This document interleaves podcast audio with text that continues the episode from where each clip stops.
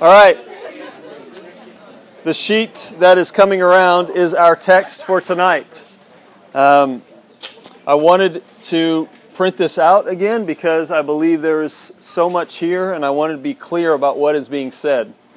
Uh, a couple weeks ago, we were in the end of chapter 3, and I made this claim, which I think is most likely the case, that the end of chapter, th- uh, chapter 3 might be um, the biggest paragraph in the Bible, but but our section tonight might be might be the most um, I don't know connecting paragraph in the Bible, chapter in the Bible, or section in the Bible in terms of connecting um, what is really taking place in our justification. And so we're really hoping you this sinks in. Um, so I told you a couple weeks ago about a story when my, my, my daughter was born, and we went to an ultrasound appointment. She was about four weeks out from being due. Um, it was just a normal appointment.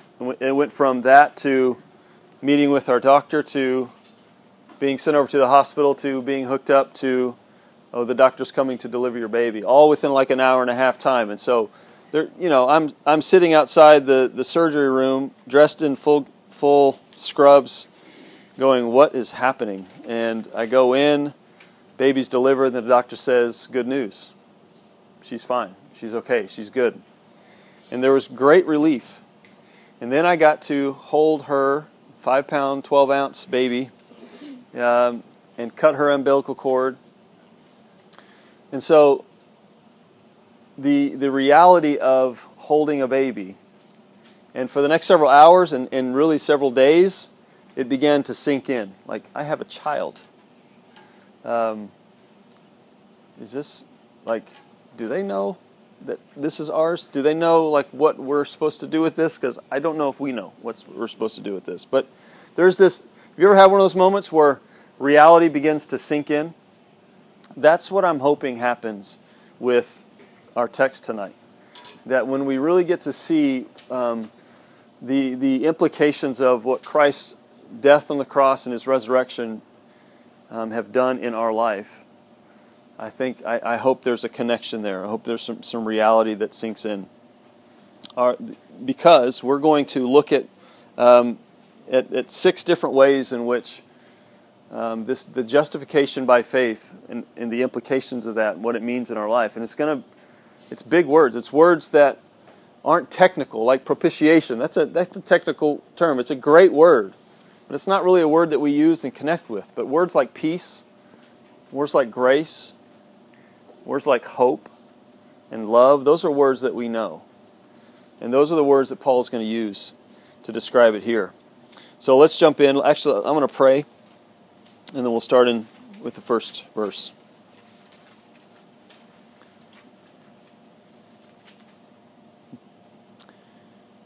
In, initiator of grace,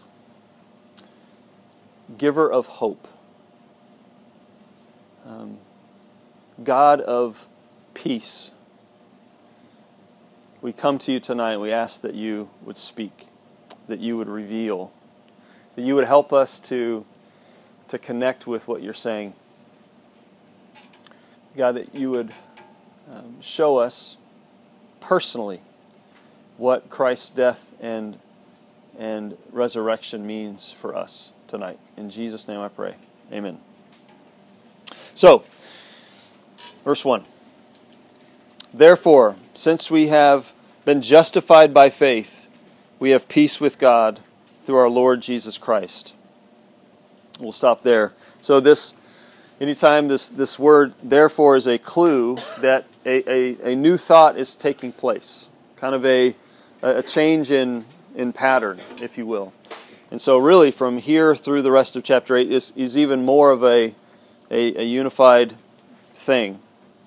And so, he uses the word justify. We've talked about this word. Um, last week, I said that the good news is that God is making everything right through King Jesus. And, and what I mean by making everything right is this idea of um, righteousness. God's righteousness is, is happening. And righteousness and justification, justice, are, are related, are essentially the same word. And so he says, we are justified by faith. In other words, we are put in right relationship with God. And I, and I defined faith as allegiance.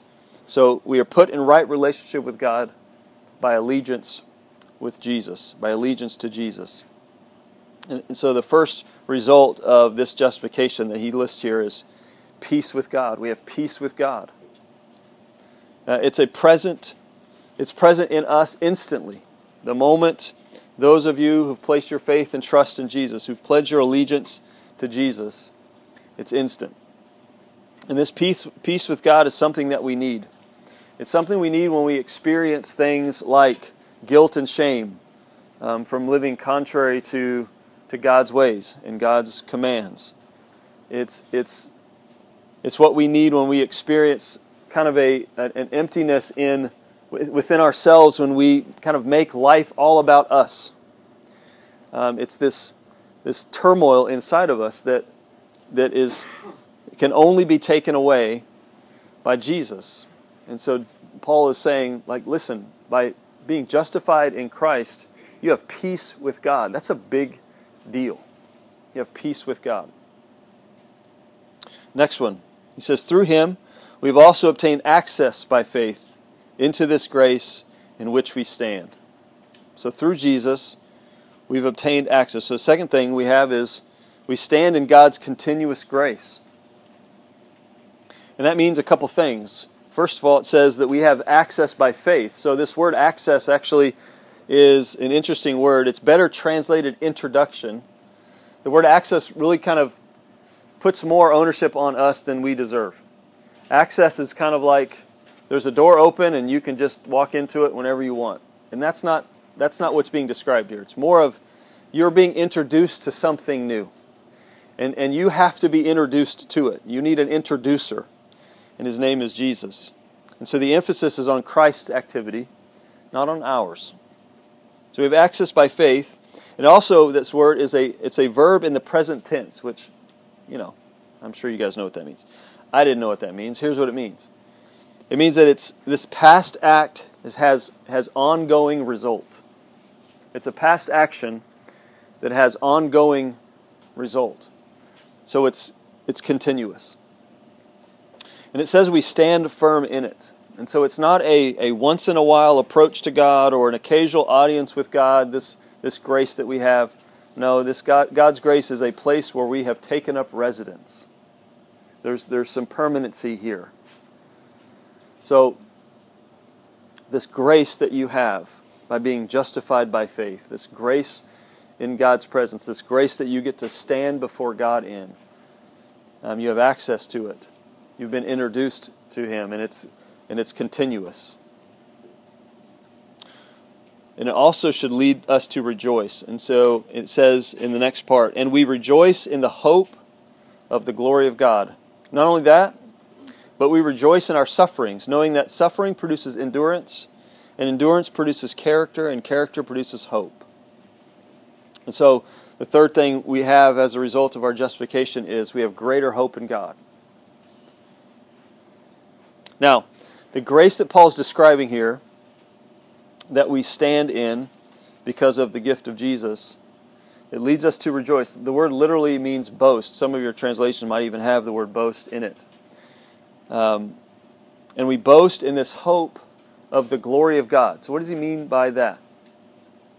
I, what I believe he means is, is when a person has experienced this peace with God, um, when a person has has experienced this grace, this continuous grace before God's before God and in His presence, um, then then I think what happens is they are their eyes are opened to the reality of which we were created for, which is to bring glory to God, and so they now have hope in God's glory being revealed. And so I don't know if you can, can remember a time when you recognized, yeah, I do want to live for God's glory. I think that's, that's a big sign. That's something that's changed. Um, and it says, not only do we hope in the glory of God, but we can also see suffering.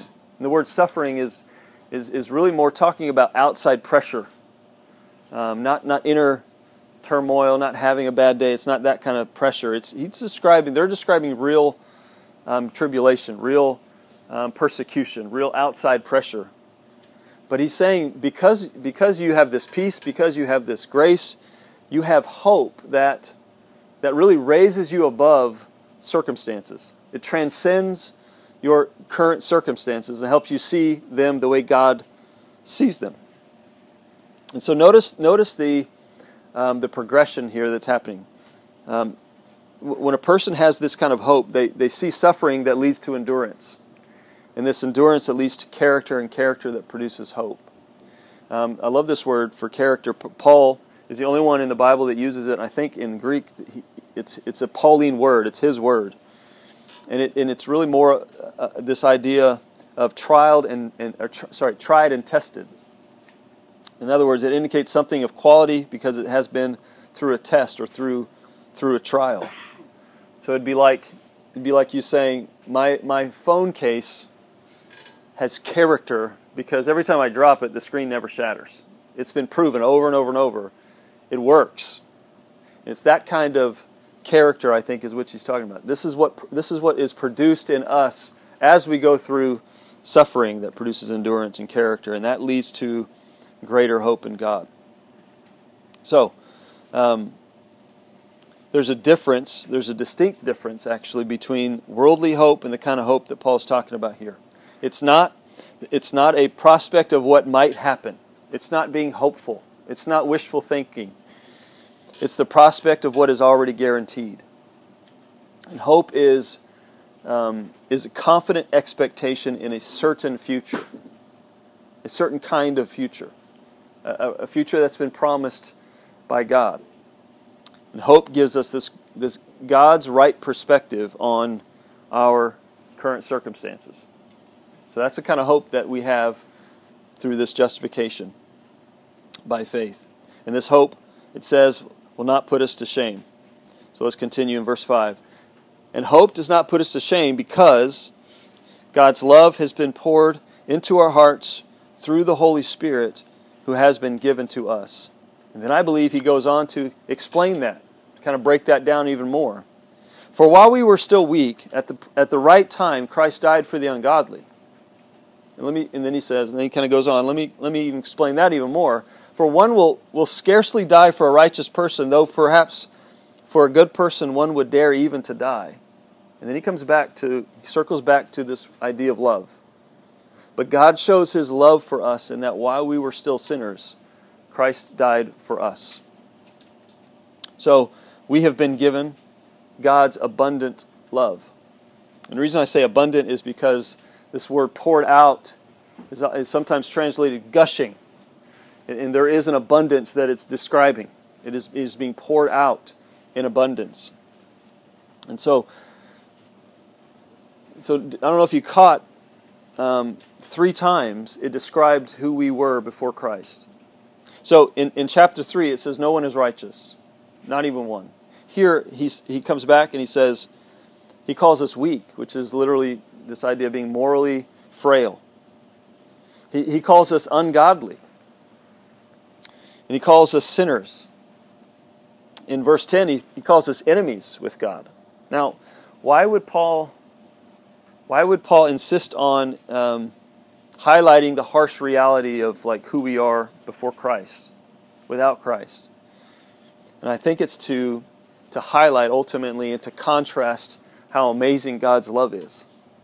Like, wh- while all these things were true, we didn't deserve what He gave, which is God, which is His love. So the point is, God's God's love stands in great contrast to the seemingly insurmountable evidence of what our sins deserve. So Christ's death on the cross um, not only demonstrates God's love, which is what that word shows his love, demonstrates his love for us, but it also has future salvation implications. Okay, so let's, let's go on verse 9. Since therefore we have now been justified by his blood, much more shall we be saved by him from the wrath of God. For while we were enemies, we were reconciled to God by the death of his Son. Much more, now that we are reconciled, shall we be saved by his life. So, the, the fifth result of our justification, I believe he's saying, is that we are saved from death to eternal life with God. We have an eternal life with God. Um, if, you were in our, our Sunday morning class, we're studying through Philippians, and um, the teacher that we're watching it on video, um, professor from Ozark, said that, and I think this is true, um, that those who kind of live really for heaven, you know, they, they just can't wait to go to heaven, have, have gotten a bad rap, honestly. The pendulum swung. Uh, there was several decades ago, it was all, oh, you know, none of, none of what happens here matters. It's all about getting to heaven. And then the pendulum swung quite a bit. We've had a, we've had a big focus on what's happening here. We need to change the world now. We need to change everything now. And what's happened in that, when, when the pendulum swings this direction, is we lose sight of what's been promised to us in our future. And Paul's reminding us. Um, and so he uses this phrase to kind of set it up. This much more phrase appears like four times in this in chapter five, twice in our text, and he says, in other words, if this is true, how much more is this true? So he says, we, we saw that God's righteous justice or, or judgment or wrath is, was what was stated in, in chapter 1, verse 18, and chapter 2. That, that that wrath is promised, is a promised reality to those who have rejected God, who've said, No thanks, God, or who've said, You know, I can do it better myself, God. And it, it, but the cross has changed all of that. It is the, the cross has flipped that and, and has made it possible and has changed the reality. So, since de- Jesus' death for sin is what saves us from God's wrath, his, his, which is eternal death, and reconciled us to God, how much more, he's saying, will Jesus' life, his resurrection, save us to live with him for all of eternity? So there is a if this is the case, which is amazing, if his death on the cross is what is what saved us and reconciled us to him, then how much more will his does his resurrection mean? His resurrection back to life means we get life eternally with him. And, and we're going to come back to this in chapter 6. So, he, he, again, he's pointing us back to hope. But it's not just a future reality. Because his last thing, what I believe is this last result of justification, is in the last verse. More than that, we also rejoice in God through our Lord Jesus Christ, through whom we have now received reconciliation. And reconciliation means we have a relationship with God.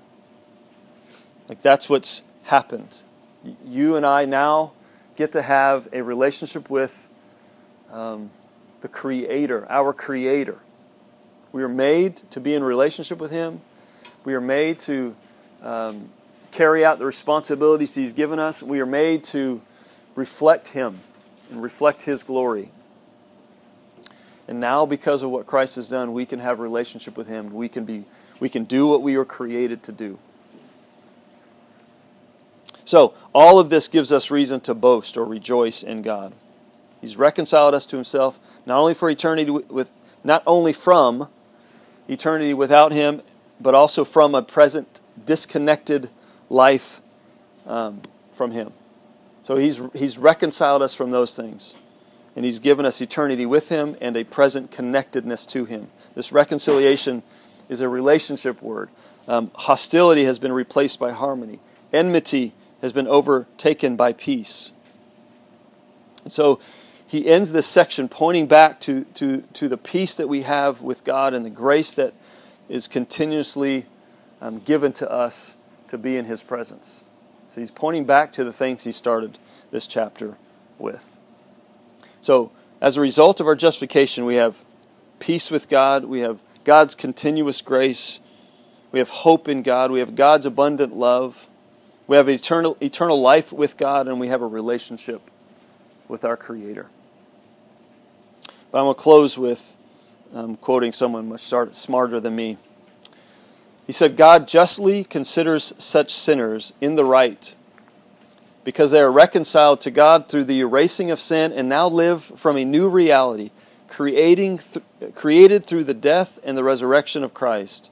And the grounds for which such confidence and boasting lie entire, entirely in God. So that's, that's the reality. That's the reality that I hope begins to sink in. So we're going to take a break, and then we're going to get up and talk a little bit more about um, why this needs to sink in. So let's take a break. So here is the idea I want you to begin with as we move into this second half. Um, and that is this that there can be a very big difference between knowing something and knowing something. That there is a very big difference sometimes between knowing about something or knowing something firsthand, between knowing something to be true and experiencing that thing as true.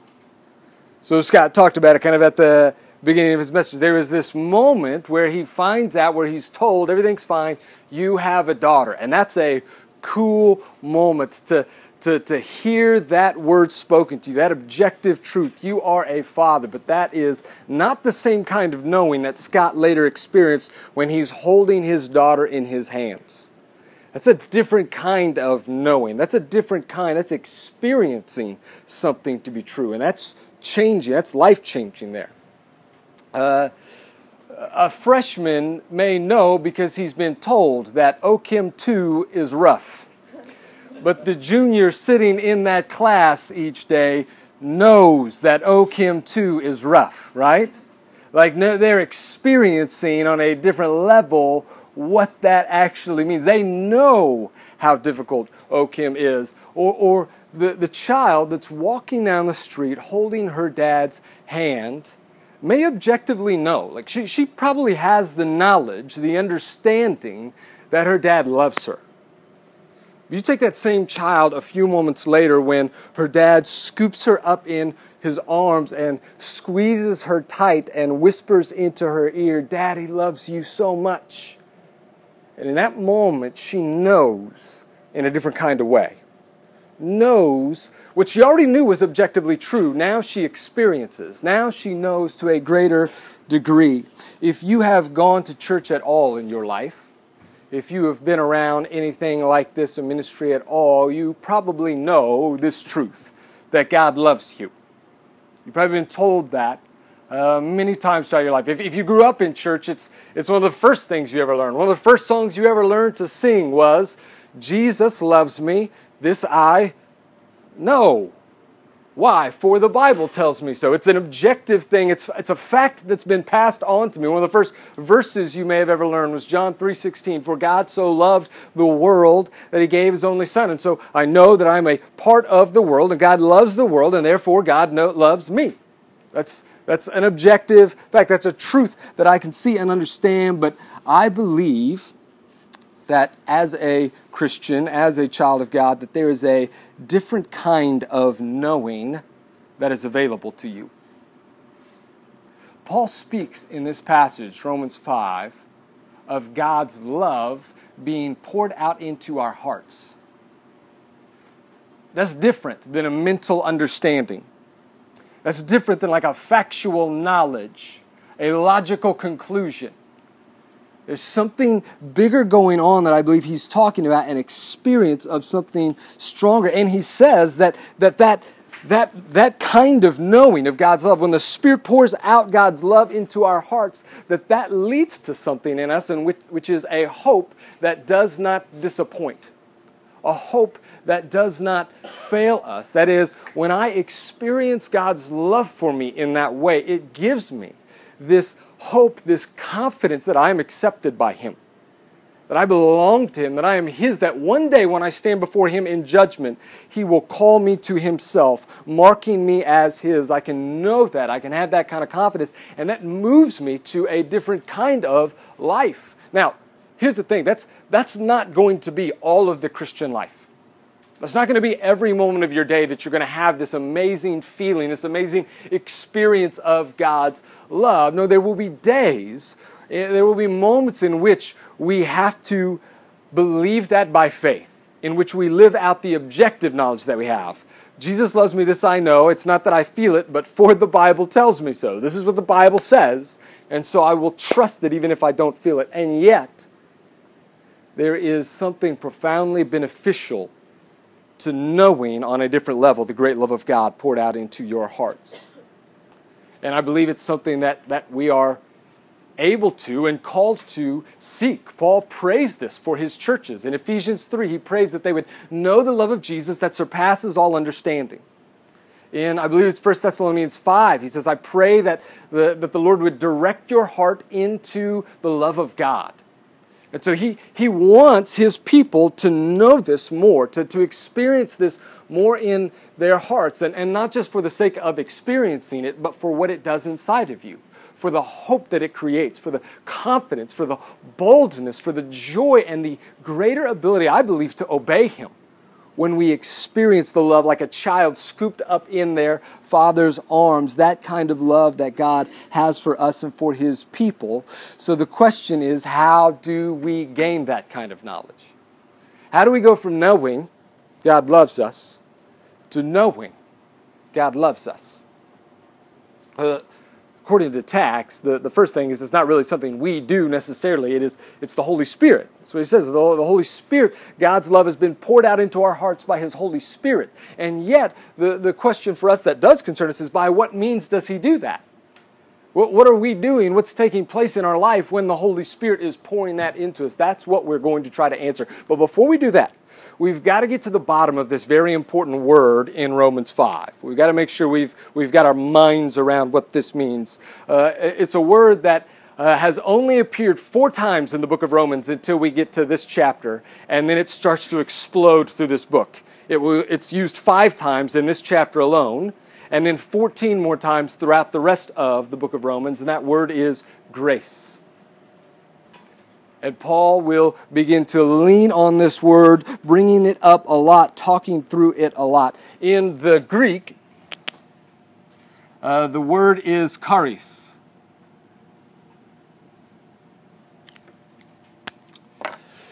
Uh, this is the word that's used, and, and back then, like this, this word was a like everyday normal word. It was it was the word for gift or favor right? So if I give you a birthday gift, I'm giving you a charis, or, or if I'm giving you gifts for Christmas, I'm giving you charis or charisma. Uh, and, and, so this is just a normal word for like gift or favor, um, and, and, but it was an important one in their culture, and one that got talked about a fair amount. Um, there was a lot of actually writing done around the time of Paul, and a little bit before, about what, what, what made gifts special and, and what really made a gift a gift what made it a big deal. And then, of course, it was understood this true that if humans can give gifts, then that means God can give gifts, or uh, or the gods, if you if you were like a pagan, if you if you believed in kind of the pagan system, that the gods could give gifts to people too. And, and then this word charis began to, in that context, take on more of a kind of richer and nuanced meaning in a, a theological context. This gift, this charis, this grace that God gives to us.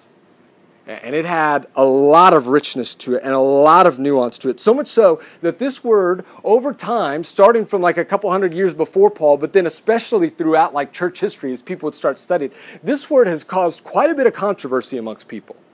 Not because there are some people who are like pro grace and some people are anti grace and people argue about that. No, everyone's always pro grace. They always like grace. That the issue is that so many people and so many different groups have different have had different understandings of what that word meant sometimes without even knowing it.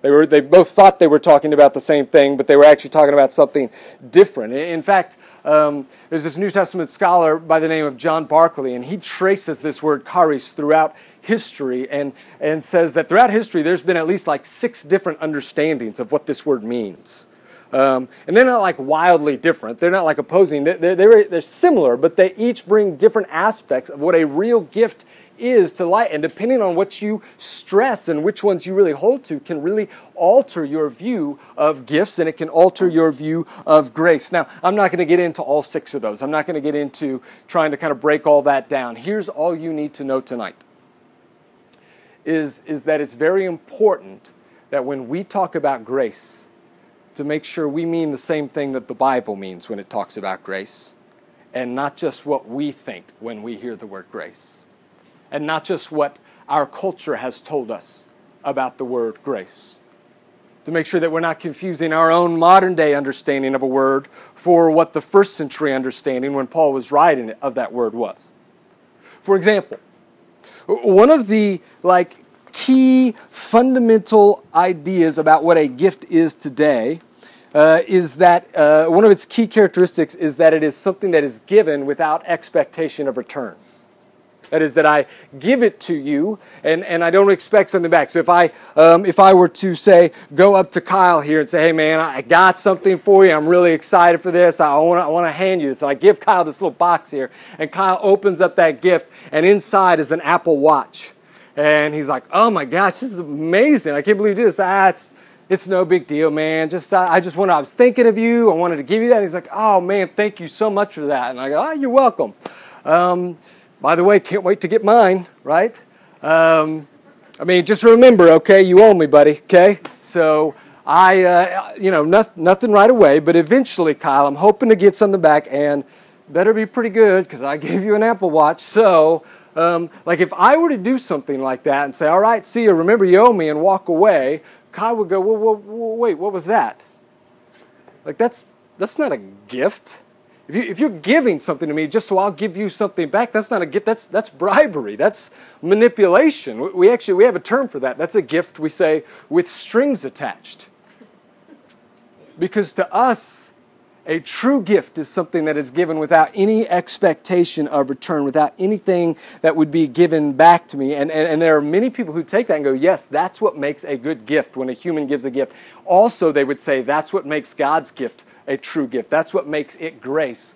God's grace is something that is given without any expectation of return, without any expectation of you giving anything back to Him. That's why it's grace. But did you know that when Paul wrote this letter to the Romans, the people who were reading this letter had no concept of that idea of a gift? A gift in which nothing was required by that. That, that was almost non existent to them. No, no, no. It was understood it was expected even that if you give me a gift, that at some point I'm going to return the favor. And that wasn't considered like manipulative, and that wasn't considered like underhanded. It wasn't a bribe. No, I mean, they had a word for bribe. There was such a thing as a bribe. If you give money to a judge to try and get the verdict you want or something, that's a, that's a bribe. But if you're giving like a gift to a peer, it wasn't wrong or manipulative. It was just understood that that person would eventually want to give something back to you at, at some point. Uh, in, the days before, uh, health insurance and uh, home insurance and crop insurance, in the days before sick leave, communities depended on each other to take care of one another. So if things go south for me, if all my crops go bad and I've got nothing, like I need those around me to take care of me. I need to know that. And so, so gift giving was a way of entering into relationship. It was a way of developing community. When I give something to you, it, means I want to enter into this reciprocal kind of relationship with you in which, which uh, I'm not expecting payback. That's not what this is. It's just that I'm entering into a relationship in which I know that you want to give and take care of me, and I want to give and take care of you, and this will go back and forth. It didn't even always have to be equal. Um, in fact, in Roman society, like the people that are reading Paul's letters in the book of Rome, the Roman culture had a very strong, what was called like a patron client society, a patron client system, in which those who were kind of in the upper classes and more well off, they would often give gifts to those in lower classes or those who had less money. They would give um, sometimes large gifts to them. And, and it wasn't that those people had to go pay them back like it was some kind of a loan, but the expectation was that in giving, that you will want to also kind of return the favor to me, that, that there will be a loyalty on your part to me. Or when election season comes, that you'll be supporting me, that you'll be kind of on my side, that you'll vote for me, that those kinds of things will take place. That was a patron giving to clients. That kind of stuff happened all the time back then. That was just normal and the way that it was. So the question is um, was God's grace that Paul talks about like that? In which there was kind of an expected return for the gift. This may surprise some of you, but I believe biblically the answer is yes. when you read through the Bible, it is it's kind of understood. We'll, we'll get there in a couple chapters. It's kind of understood that there is a return that God expects in return. Now, we're not, let me stress, I'm not talking about paying Him back. I'm not talking about earning your salvation. None of that is true. That's not what we're talking about. We'll explain this more fully when we get to chapter 6 and beyond. So just kind of hang in there. Well, but, but here's the idea God did not come to us with this idea of grace with this gift and he didn't just kind of toss it out and go hey do whatever you all you got to do is just accept it and then you go do whatever else you want to do with your life just kind of a, pray a prayer accept grace and then go live your life no no no just like the people back then god gives grace to you because he wants to enter into relationship with you he wants to enter into community with you he wants to enter into something that is reciprocal even though he is always the primary and first giver and the major giver of all things. But he wants to enter into that with you. And, and, and Paul's readers would have just assumed that when they heard the word grace. They wouldn't have even thought anything different than that. That's just how grace works, that's how charis works. And of course, this way of thinking in the first century led to another key aspect of gift giving, which we'll just call um, worthiness or fittingness, if you will. That might be making up a word, fittingness. Um, but that idea was this that the person who is receiving the gift ought to be the kind of person who deserves that gift. See, if because gifts were so often resulting in exchange and in some kind of reciprocal relationship, then I better be wise with the kind of people I give gifts to. I, I want to know that the kind of person that I'm going to give a gift to is someone who is deserving of it, someone who can be trusted, someone who is worthy of this. I want to know if I'm going to enter into this kind of friendship with Kyle, that he's a man of character, who's going to hold true to his word, who's going to care about me when it's time to care about me. I don't want to just give it off to somebody who's not deserving of that. I don't want to give it off to someone who doesn't have the kind of character, the kind of track record that proves them worthy of some kind of gift like that. Now, there were sometimes gifts that were given to undeserving people. They, did know about this concept. Um, but it was usually like, um, kind of generic gifts. Like a, a, ruler might say, kind of as an act of goodwill, he might make like a decree that everyone in this city or everyone in this province gets is going to get a free bag of grain, courtesy of the king, courtesy of the governor. And you just show up and we just give you this bag of grain, kind of an act of goodwill. And, and when that would happen, they weren't asking who deserves this, who doesn't, who's worthy, who's not. No, no, they're just giving to anyone who shows up kind of like regardless of that. But but that's because it was like a generic gift. It was also understood that like the gods, they send rain on good people's crops and on bad people's crops. They give sunshine to good people's crops and bad people's crops. So so it was kind of like that that one didn't really matter. It, it was a generic kind of big gift given to a bunch of people. But if you were going to give like an extravagant gift, if you were going to give a costly gift, if you were going to give like a specific gift to a specific person, you were not going to waste that on someone undeserving of it. That would be unwise. It would be a poor investment. Not just that, it would be considered unjust. The illustration I like to use of this is imagine that the governor of Oklahoma sends out like a, a, letter kind of across the state and, and makes this giant announcement hey, we've been doing some kind of auditing of everybody's taxes. We did some fact checking. We started looking through it, and, and we discovered all the people in Oklahoma who cheated on their taxes this last year. And here's kind of our ruling that everyone who cheated on taxes is going to get a $1,000 check in the mail. People would not like get excited and rejoice and be, oh man, what a gracious governor. No, no, no. They go, whoa, whoa, whoa, that's, that's not right. That's not just. That's not fair. What about all the people who did the right thing? How, how come all the undeserving people are getting this. That's exactly how it worked back then. You wanted to be wise with the gifts you gave, and you wanted to be just with the gifts you gave, and so you would not give them to the undeserving. And of course, for a lot of people, this gave insight into the way that God gave his gifts, into the way that God gave charis or grace. Especially in those early couple centuries, even leading up to Paul, when Paul's writing amongst the Jewish people, it, it was understood that no one is truly deserving of God and His grace. Like, no one fully measures up to God. We all know this. He's God. We're human beings. But we also all know that there are some people who are more deserving than others. we also all know that they, I mean, let's be honest, there's a difference between a good person and a wicked person. There's a difference between a righteous person and a bad person. And God's not an idiot. God's not a fool. He knows those people who are good. He knows those people who are righteous. And the true people who are going to deserve His grace, just like any other good gift giver, God knows, and He's going to give it to the people who are trying. He's going to give it to the people who are righteous. He's going to give the people who are striving after Him. This is the understanding of charis in that culture. And in the middle of this world, then, Paul pins these words in Romans 5 and blows all that up. For while we were still weak, at the right time, Christ died for the ungodly. For one will scarcely die for a righteous person, though perhaps for a good person one would dare even to die. But God shows his love for us in that while we were still sinners, Christ died for us. In this respect, the kind of grace that Paul is describing, the kind of grace that God gives through Jesus, is nothing like the common conception of his day nothing like what people expected grace to be. This kind of grace is God giving the costliest gift with the deepest love and the highest commitment to people who have no business receiving like something like that. This is what Paul says in Romans 5. We were weak when he gave it to us. We were not the kind of people who can even take care of ourselves, let alone be trusted to take care of somebody else.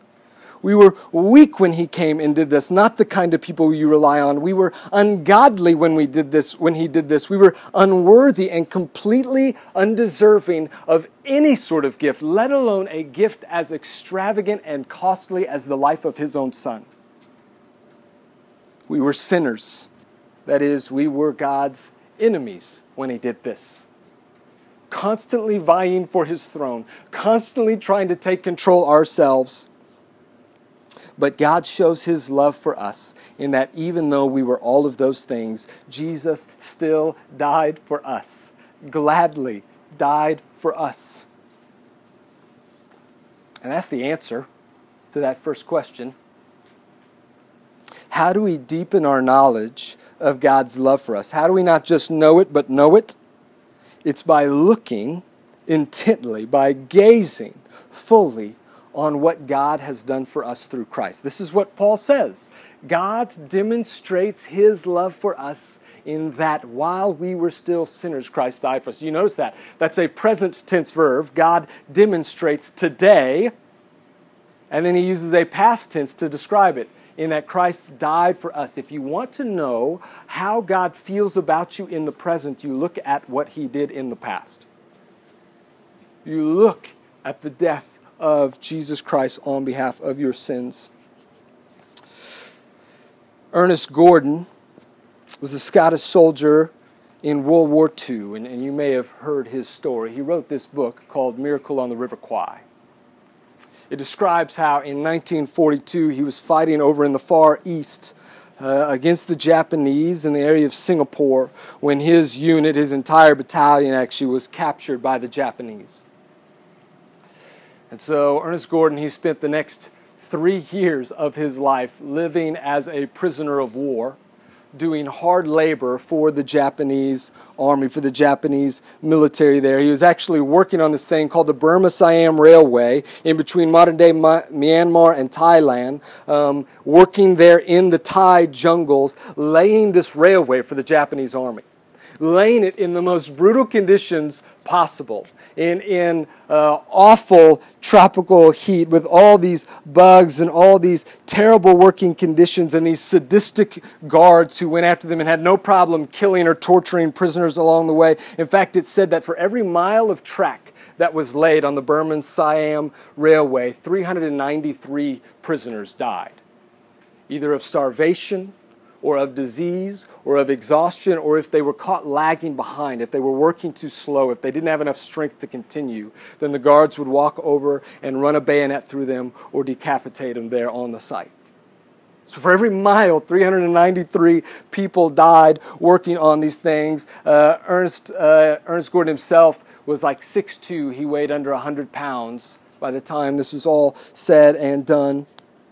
And he writes in his book that because of these conditions that they were in and the lack of hope that was created in these prisoners, it fostered this extreme survival mentality. It was basically amongst the prisoners, every man for himself. And the only motivation that anybody had to keep going was fear and hate fear of dying, fear of suffering, fear of torture, and hatred for their Japanese guards and, and that would bleed over into hatred for each other. Prisoner on prisoner crime was rampant amongst the group because you did whatever it took to survive, whether that meant stealing someone's food or beating them to take something they had or letting them die so you wouldn't get dragged behind and get like bayoneted yourself. You did whatever you could to live, and, and this, this culture in which these men who had been treated like animals for years then began to act like animals took over the prison until one day, this one thing changed all of that. At the end of each day, the work parties would come together and they would collect all the tools that the work party had been using to build the things. And, and on this one particular day, this work party came together and they brought their tools forward, and the Japanese guards began to count down the list and make sure all the tools were present. And they discovered that there was one shovel missing. The Japanese guard who looked this over began to scream at everybody. There's a shovel missing. Whoever's responsible better step forward and take responsibility for their actions in his broken English or in his Japanese that they could kind of barely understand. They stood there. Nobody, nobody dared take a step forward. No one wanted to step up and own to this. And so the Japanese guard began to get irate and he began to scream out these words over and over again All will die. All will die. He took his rifle and he pointed it at the first man standing in line. And just before he was about to pull the trigger, one man down towards the end actually stepped forward in confession of the wrongdoing. The guard walked over to the man who had stepped forward and didn't shoot him, turned the gun around, and beat the man to death with the butt of his rifle. And they drag the body off and they gather up the men, and then they go and they gather up the tools to put them away, and they discover as they start to go through them that they had miscounted. Actually, all the shovels were there, none of them had been taken at all. In that moment, every one of those prisoners in that party realized what had just happened. That that man over there had died for a crime that he did not commit to save people who did not deserve it. And in that moment, something shifted. They said news of this began to spread throughout the prisoner camp and it began to revolutionize the camp people stopped treating each other like animals. Instead, they began to treat each other like brothers with kindness and compassion. Ernest Gordon, who was actually agnostic when he went into this, actually became a Christian, went on to become a minister from this. And there's pictures of him standing next to some of the Japanese guards that beat him because he was able, because of the things that took place in this camp, he was able to eventually forgive those same men. Something had changed him. This picture of seeing somebody step up and die in their place. To experience a love like that, that would die so that they wouldn't have to change them. It revolutionized them. It changed the kind of people they are. And this is the kind of love that Jesus had for us to die for us when we least deserved it. So here's the thing there's two different kinds of people in this room. You might be a Romans 1 kind of sinner the kind of sinner who has done things um, that everybody kind of looks at and, and, and sees and are obvious wrongs. You've engaged in sexual sins or in the party lifestyle or in self destructive behavior, in addictions and in tendencies that have been wrecking your life, in things in your distant past or maybe not so distant past that have brought you a ton of shame that you couldn't even imagine being able to speak out what you've done in this room on a night like this. And here's what Romans 5 tells you if that was you, or if that still is you, God loved you enough to send His Son to die for you and make you holy and make you righteous and make you His.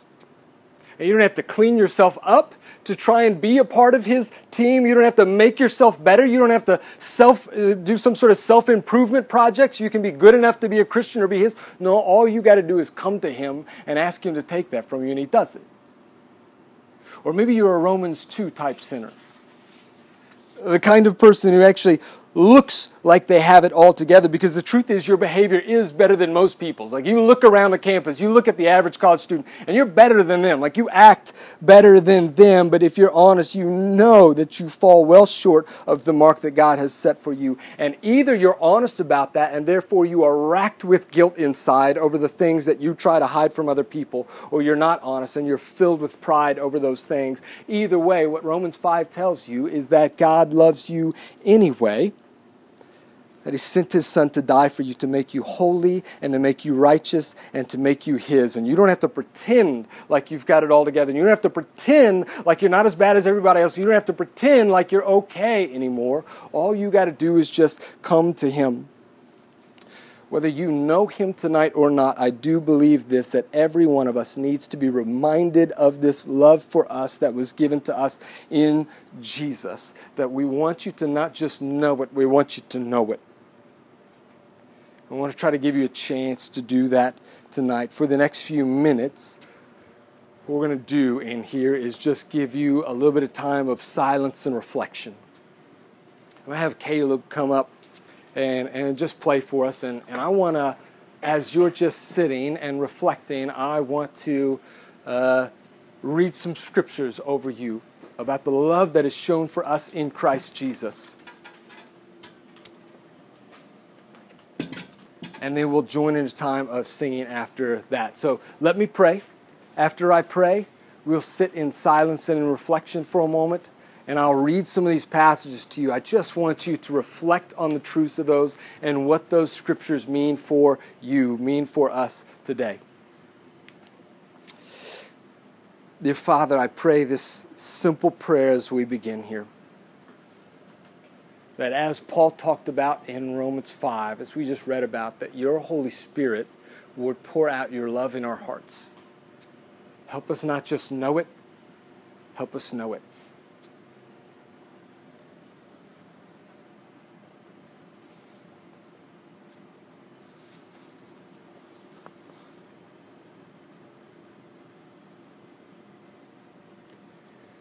Romans 5, verses 6 through 8. For while we were still weak, at the right time Christ died for the ungodly.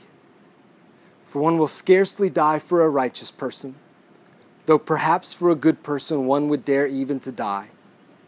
But God shows his love for us in that while we were sinners, Christ died for us.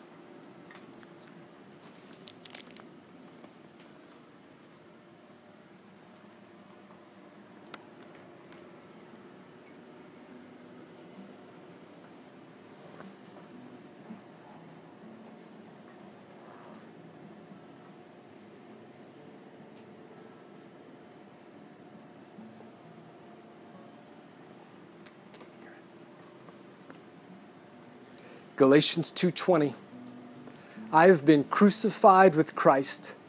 It is no longer I who live, but Christ who lives in me.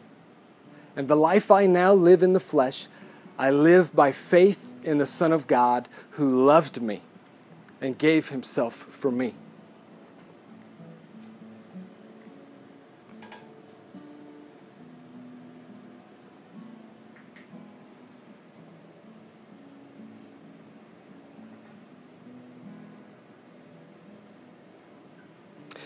Ephesians 2 1 through 5. As for you, you were dead in your transgressions and sin, in which you used to live when you followed the ways of this world, and of the ruler of the kingdom of the air, the Spirit who is now at work in those who are disobedient.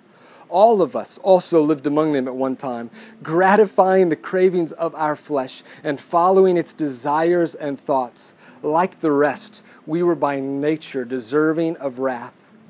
But because of his great love for us, God, who is rich in mercy, made us alive with Christ even when we were dead in transgressions. It is by grace you have been saved.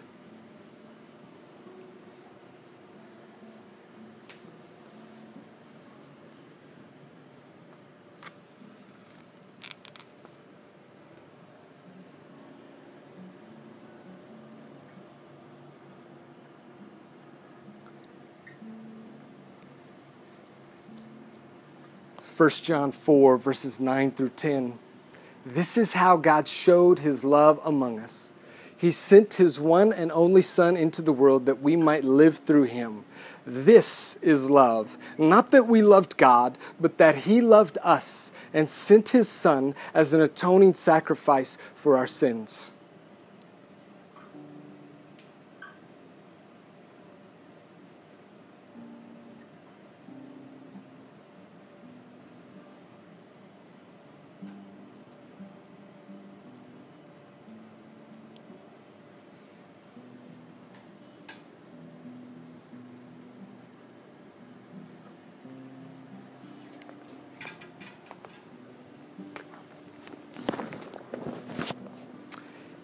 Ephesians 3, verses 14 through 19. For this reason, I kneel before the Father, from whom every family in heaven and on earth derives its name.